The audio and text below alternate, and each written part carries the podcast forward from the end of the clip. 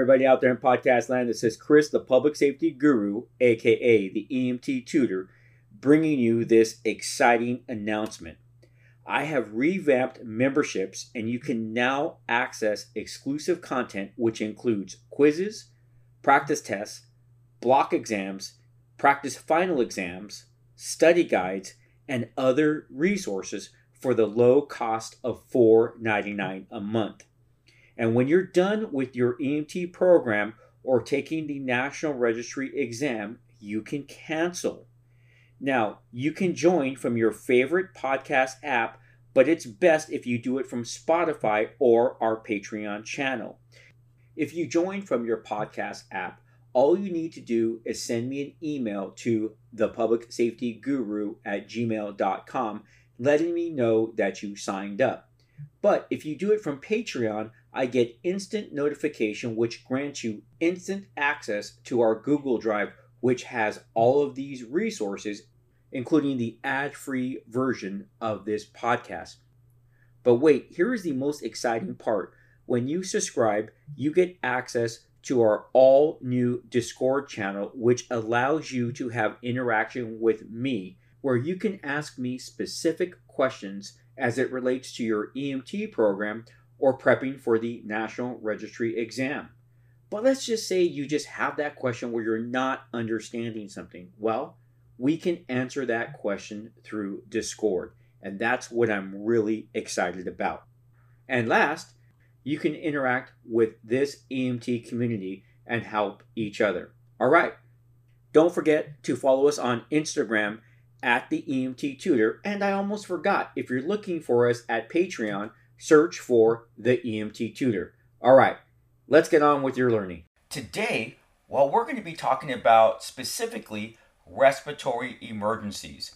This is lecture two of your medical block. And after this lecture and podcast, and subsequently your coursework, you, the EMT student, should understand the significance and characteristics of respiratory emergencies in infants, children, and the adult population.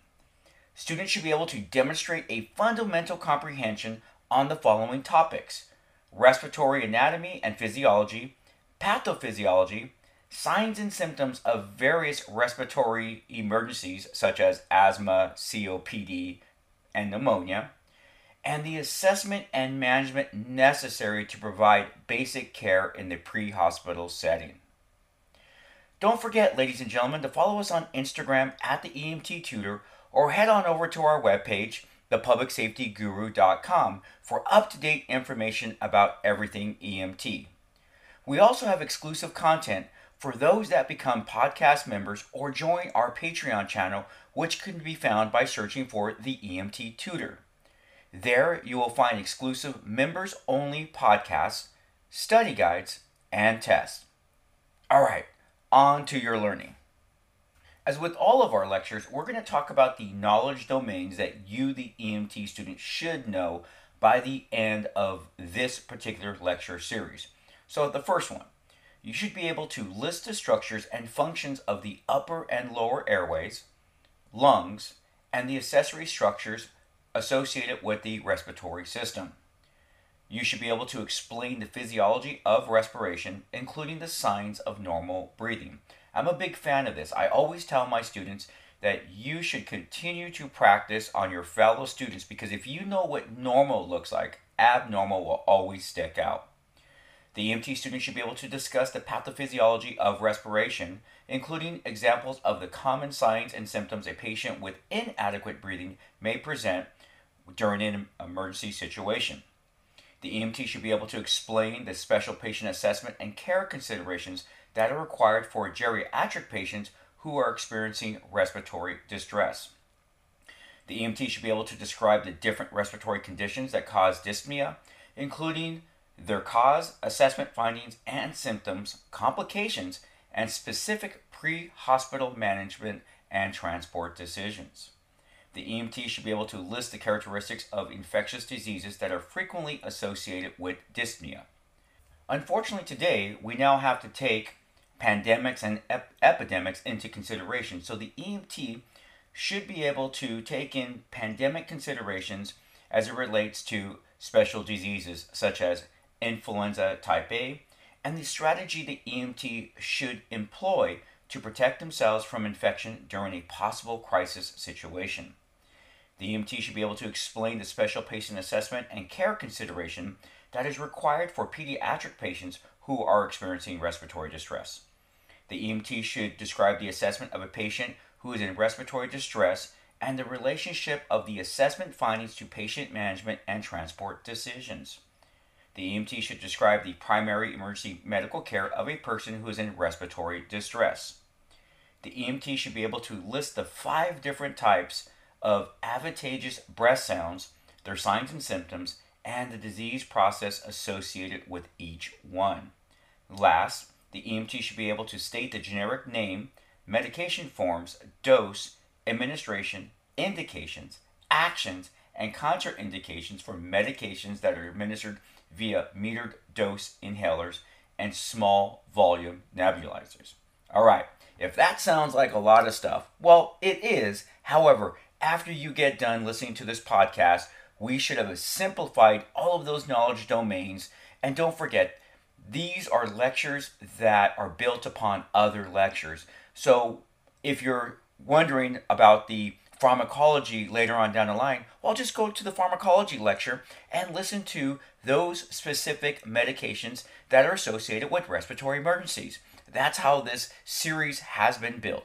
All right, so now let's jump into your learning and get you to be able to wrap your head around all of those knowledge domains.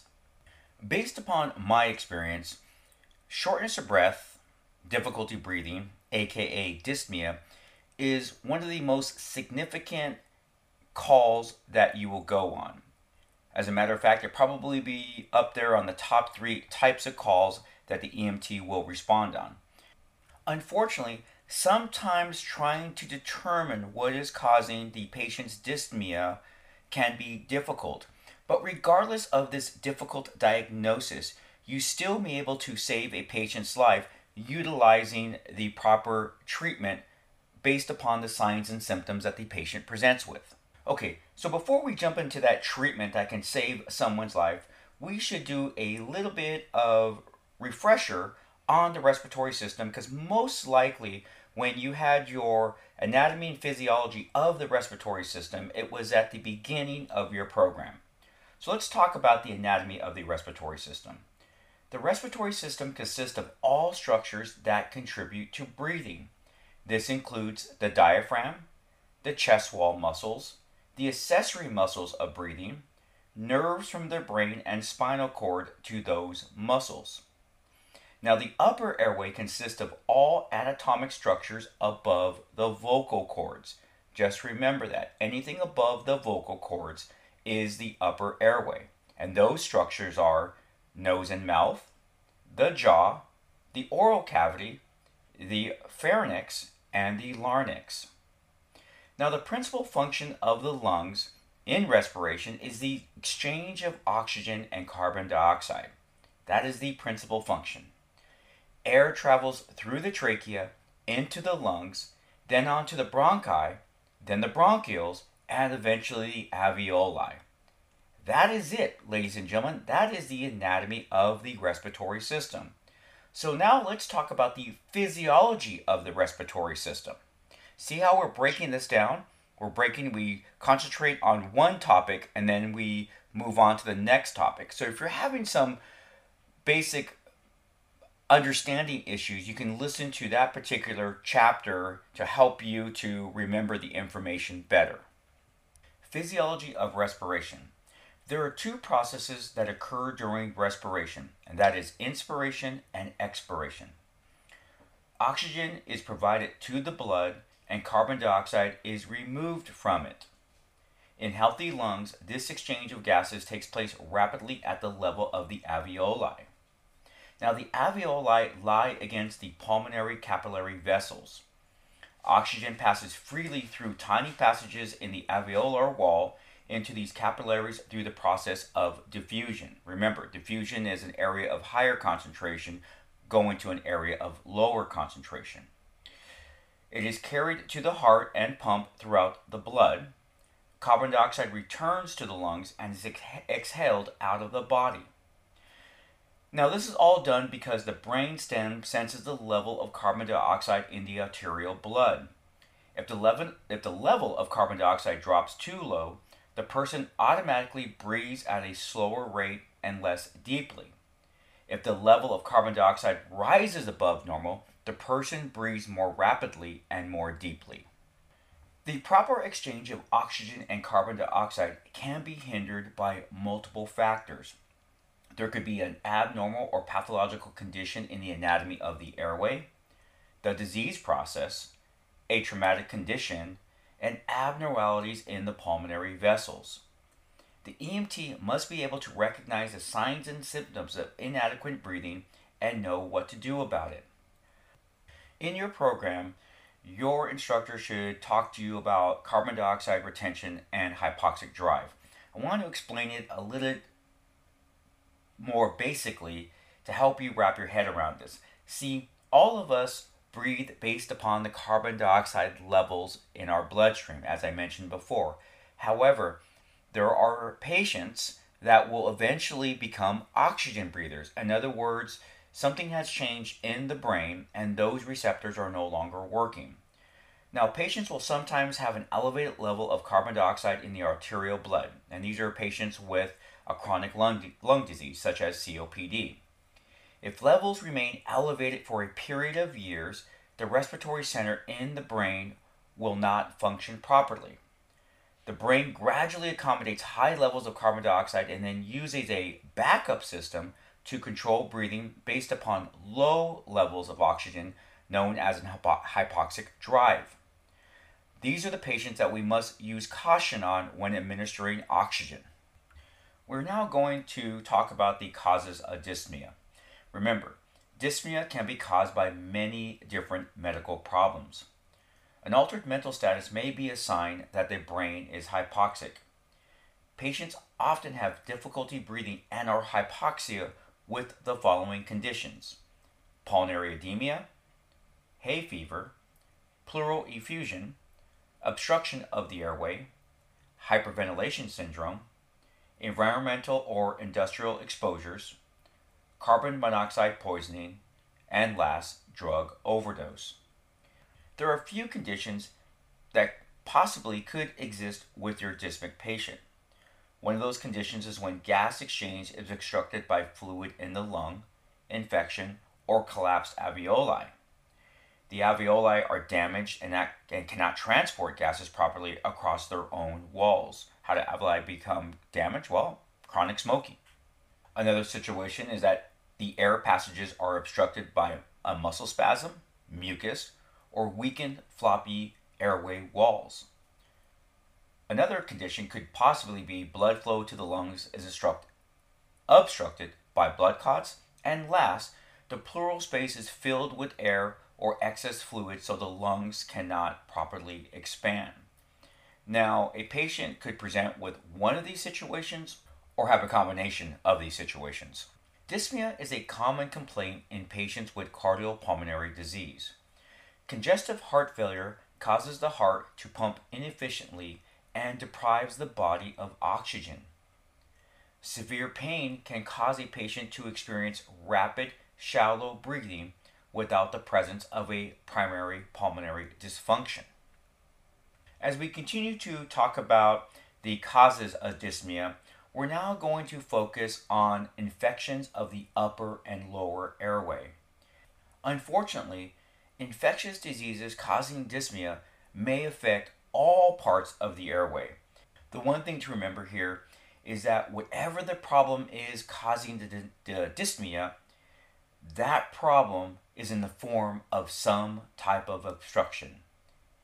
It could be mucus and secretion obstructing airflow in major passages. You find this in patients that have a cold. Swelling of soft tissue in the upper airway. A cause of that could be epiglottis or croup or impaired exchange of gases in the alveoli, which can be associated with pneumonia. So you can see how these infectious diseases are causing that obstruction of the respiratory system, which is leading to the patient's dyspnea. The EMT should be diligent about the proper use of PPE when you're coming into contact with these patients because obviously you don't want to get sick. All right, now we're going to start breaking down the specific upper and lower airway infections, and we're going to first focus on croup. As I break down these specific infections, what I'm identifying is the information that you should walk away from for testing in your particular EMT program or in preparation for the National Registry test. All right, now going back to croup. Croup is the inflammation and swelling of the pharynx, larynx, and trachea. It is typically seen in children between 6 months and 3 years of age. Moving on to epiglottitis. This is an inflammation of the epiglottis, usually as a result of a bacterial infection. This is more predominant in children, but can also occur in adults. Children are often found in the tripod position and drooling. Treat them gently and try not to make them cry. Position comfortably, provide high flow O2, and do not put anything in their mouths. RSV is the next infection we're going to talk about, and that is respiratory syncytial virus. This is a common illness in young children. It causes an infection in the lungs and breathing passages. You should look for signs of dehydration and treat airway and breathing problems appropriately. All right, let's talk now about bronchiolitis. This is a viral illness that occurs due to RSV and usually affects newborn and toddlers. Bronchioles become inflamed, swell, and fill with mucus. Provide O2 therapy and frequently reassess for signs of respiratory distress. Now, I know you've heard about this infectious disease, and that's pneumonia. This is a general term that refers to an infection of the lungs. It's often a secondary infection that begins after an upper respiratory tract infection. Bacterial pneumonia will come on quickly and result in high fevers. Viral pneumonia presents more gradually and is less severe. Pneumonia especially affects people who are chronically and terminally ill. Assess temperature to, to determine presence of fever. Provide airway support and supplemental oxygen. Our next disease is whooping cough, aka pertussis. This is a airborne bacterial infection that mostly affects children under the age of 6. Patients will be feverish and exhibit a whoop sound after a coughing attack. It is highly contagious and is passed through droplet infection. Watch for signs of dehydration, and you may have to suction your patient. Now, this next infectious disease is influenza type A. This is an animal respiratory disease that is mutated to infect humans. Kind of scary, huh? In 2009, the H1N1 strain of influenza type became a pandemic. So, believe it or not, COVID is not the first pandemic that we have seen. The outbreak was on a global scale. Symptoms include fever, cough, sore throat, muscle aches, headache, and fatigue. This particular influenza may lead to pneumonia and dehydration. Tuberculosis, aka TB, is a bacterial infection that most commonly affects the lungs but it can also be found in almost any other organ of the body. TB can remain inactive for years before producing any symptoms. Patients often complain of fever, coughing, fatigue, night sweats, and weight loss. Prevalence is higher in the homeless population, prison inmates, nursing home residents, and persons who abuse intravenous drugs or alcohol, and those with HIV. If you suspect your patient may have TB, you need to wear at a minimum your gloves, eye protection, and an N95 respirator. Let's talk about one of the ones, or I should say, one of the disease process that's a little bit scary, and that's acute pulmonary edema. The left side of the heart cannot remove blood from the lung as fast as the right side delivers it. Fluid builds up within the alveoli and in the lung tissue. This accumulation of fluid is referred to as pulmonary edema. This usually is a result of congestive heart failure, and the patient usually experiences dyspnea with rapid, shallow respirations. In severe cases, a frothy pink sputum forms at the nose and mouth. Most patients have a long standing history of chronic congestive heart failure that can be kept under control with medications. With your patient that presents with acute pulmonary edema, you should essentially think of that patient being underneath water, drowning in front of you. One last caveat to understand is that not all patients with pulmonary, pulmonary edema have heart disease. We're going to be switching gears and moving on over to COPD. COPD is a slow process of dilation and disruption of the airways and alveoli caused by a chronic bronchial obstruction. This is an umbrella term used to describe a few lung diseases, including emphysema and chronic bronchitis. Now, in my experience, I have found that chronic smokers have caused themselves to become COPD. Tobacco smoke is a bronchial irritant and can create chronic bronchitis and an ongoing irritation of the trachea and bronchi. With bronchitis, excessive mucus is constantly produced obstructing the small airways and alveoli. Airways are weakened as the lungs' protective devices are destroyed. Chronic oxygenation problems can also lead to right heart failure and fluid retention. Thus, pulmonary, or I should say, pneumonia develops more easily in these patients. And then there are repeated episodes of irritation and pneumonia causing scarring in the lungs and some dilation of the obstructed alveoli leading to COPD. So, what's happening is that basically the disease process is destroying the lungs and those protective layers. Alveoli is shrinking and disappearing, and the patient is unable to move oxygen effectively throughout the body and this condition is AKA COPD. Now, emphysema is the most common type of COPD. Emphysema is the loss of elastic material around the air spaces as a result of chronic stretching of the alveoli. Smoking can directly destroy the elasticity of the lung tissue. Most patients with COPD have elements of both chronic bronchitis and emphysema. With a COPD patient, believe it or not, your patient could present with either wet lung sounds or dry lung sounds. So, what is the difference? Well, patients with pulmonary edema, caused most often by congestive heart failure, will often have wet lung sounds, and that could be described as both rhonchi and crackles. And patients with COPD will often have dry lung sounds, wheezes. The wet lungs sounds of pulmonary edema and the dry lung sounds of COPD can sometimes be confusing. Do not assume that all COPD patients have wheezing and all congestive heart patients have rales. This is probably the biggest takeaway during your assessment process. All right, now we're going to start talking a little bit about asthma, hay fever, and anaphylaxis. Asthma, hay fever, and anaphylaxis result from an allergic reaction to an inhaled, ingested, or injected substance. Asthma. This is an acute spasm of the bronchioles. It's associated with excessive mucus production and swelling of the mucus lining of the respiratory passages.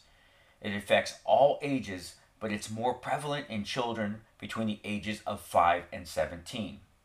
It produces a characteristic wheezing caused by partially obstructed airways.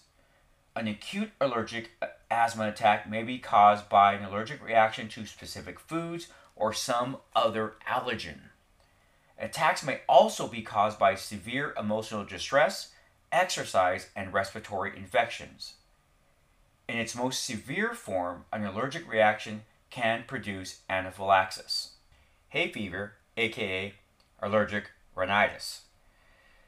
Hay fever causes cold like symptoms, including a runny nose, sneezing, congestion, and sinus pressure. Symptoms are caused by an allergic reaction, usually to some outdoor airborne allergens. All right, now let's just now focus a little bit about anaphylactic reactions. An anaphylactic reaction is a severe allergic reaction characterized by severe airway swelling and dilation of the blood vessels. Signs and symptoms may be very similar to asthma. The airway can swell so much that total obstruction is possible. Epinephrine is the treatment of choice, and oxygen and antihistamines are helpful. I want to now talk about the spontaneous pneumothorax. A pneumothorax is the partial or total accumulation of air in the pleural space. It is most often caused by trauma, but may be also caused by a medical condition, aka a spontaneous pneumothorax. A vacuum like pressure in the pleural space keeps the lungs inflated. When the lung is disrupted, air escapes into the pleural cavity and the negative vacuum pressure is lost. Spontaneous pneumac- a spontaneous pneumothorax occurs in patients with certain lung infections or in young people born with weak areas of the lung. A patient with a spontaneous pneumothorax becomes dyspneic and may complain of pleuritic chest pain. Breath sounds are sometimes absent or decreased on the affected side right? You probably heard me talk about pleural effusion when we first started this podcast. So, what is that? A pleural effusion is a collection of fluid outside the lung. It compresses the lung and causes dyspnea. It can be caused by irritation, infection, congestive heart failure, or cancer. Patients feel better if they're sitting upright. Let's now talk about the obstruction of the airway. A patient with dyspnea may have a mechanical obstruction. In semi conscious and unconscious patients, the obstruction may be the result of aspiration of vomitus or a foreign body, or improper positioning of the head causing the tongue to block the airway. If the patient was eating just before onset of the dyspnea, always consider the possibility of a foreign body obstruction. Pulmonary embolus. An embolus is anything in the circulatory system that moves from its point of origin to a distant site and lodges there, obstructing blood flow. Circulation can be cut off completely or partially. Emboli can be fragments of blood clots that break off and travel through the bloodstream. They can also be foreign bodies, such as a bubble of air. A pulmonary embolus is a blood clot that circulates through the venous system and the right side of the heart and lodges in the pulmonary artery.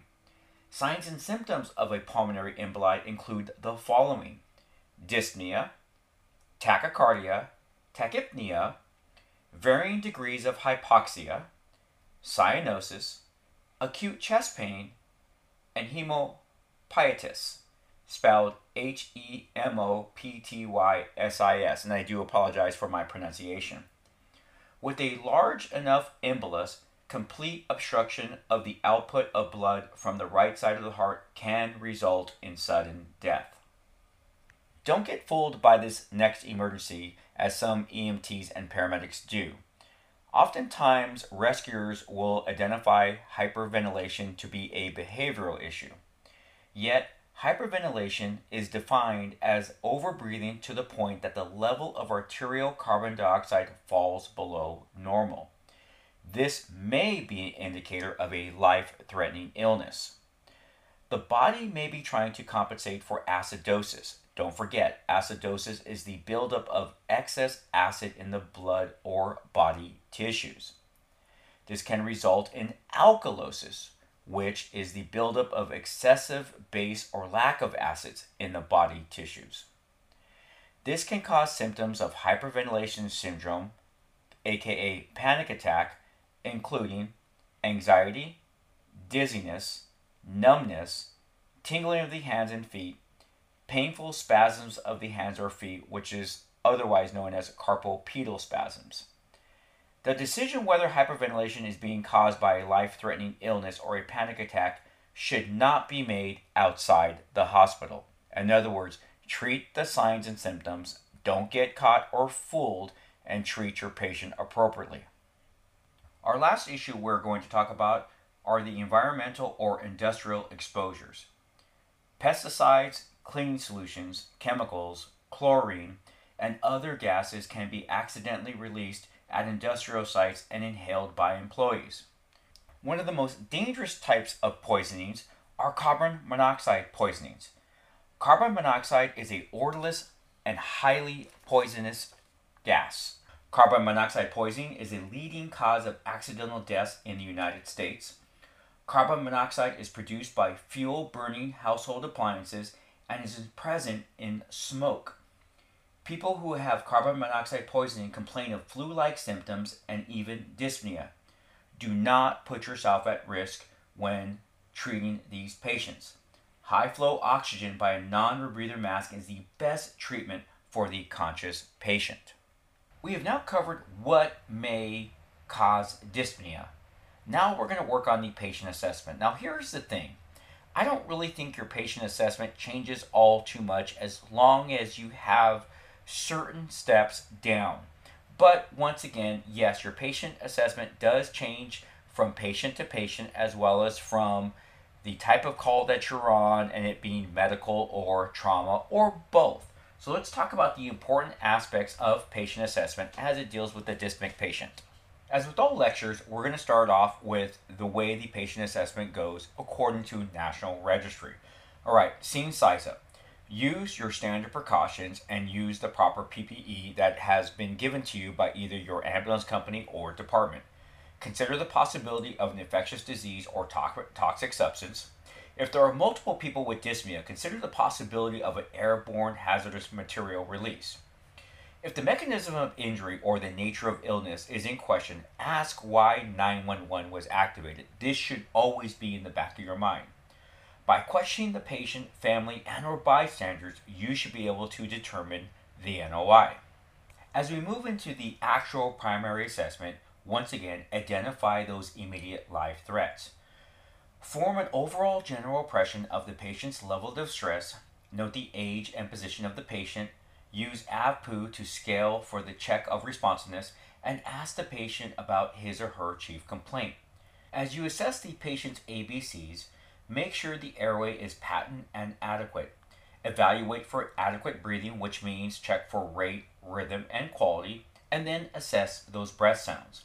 Listen over a bare chest if possible. Determine whether breath sounds are normal, decreased, absent, or abnormal. Listen to breath sounds for a full respiratory cycle. Abnormal sounds including snoring, wheezing, crackles, rhonchi or stridor may indicate or should indicate that the patient is having some type of respiratory emergency. When you assess circulation, assess obviously the pulse rate, rhythm, and quality, evaluate the patient for shock and any bleeding, and then assess perfusion by evaluating the skin color, temperature, and condition. Remember, if your patient is pale, cool, diaphoretic, you should be thinking shock. At this point in time, you should begin to make some transport decisions. Address the life threats and then proceed with rapid transport. Now, we're going to start moving into the history taking. Investigate the patient's chief complaint and determine what the patient has done for the breathing problem. With patients in respiratory distress, a sample history can be collected from bystanders or family if they are present. The OPQRST assessment can be used to assess for pain and can gather information about the breathing problem. The PASTE assessment is a specific alternative assessment for a complaint of shortness of breath or difficulty breathing. If you have not been introduced to PASTE, PASTE is P A S T E, with P standing for progression, A for associative chest pain, S for sputum, T for talking tiredness, and E for exercise tolerant. Now we're going to move into the secondary assessment. The secondary assessment is a more in depth assessment of body systems. Only proceed with the secondary assessment if life threats have been addressed and treated. Use monitoring devices if you have them.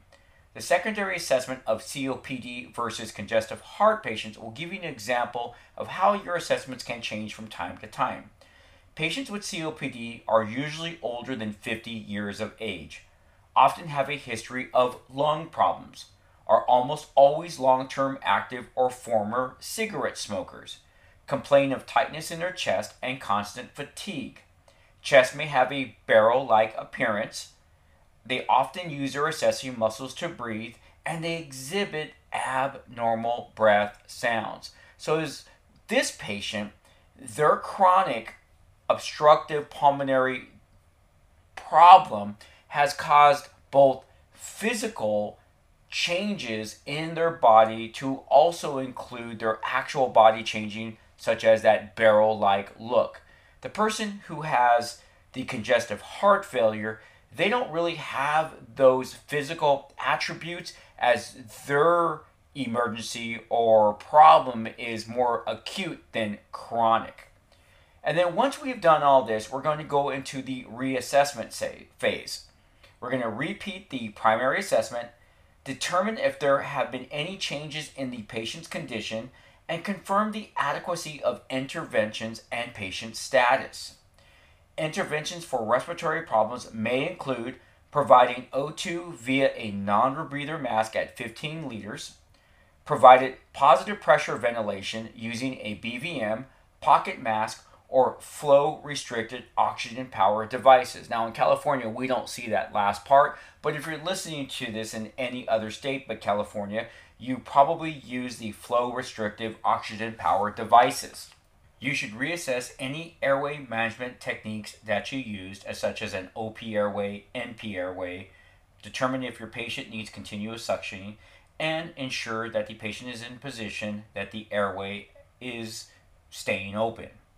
Provide non invasive ventilator support with continu- continuous positive airway pressure this could be in a way of a CPAP, but this, once again, in California would be a paramedic level skill. But in other states, CPAP is becoming that EMT or that EMT advanced skill.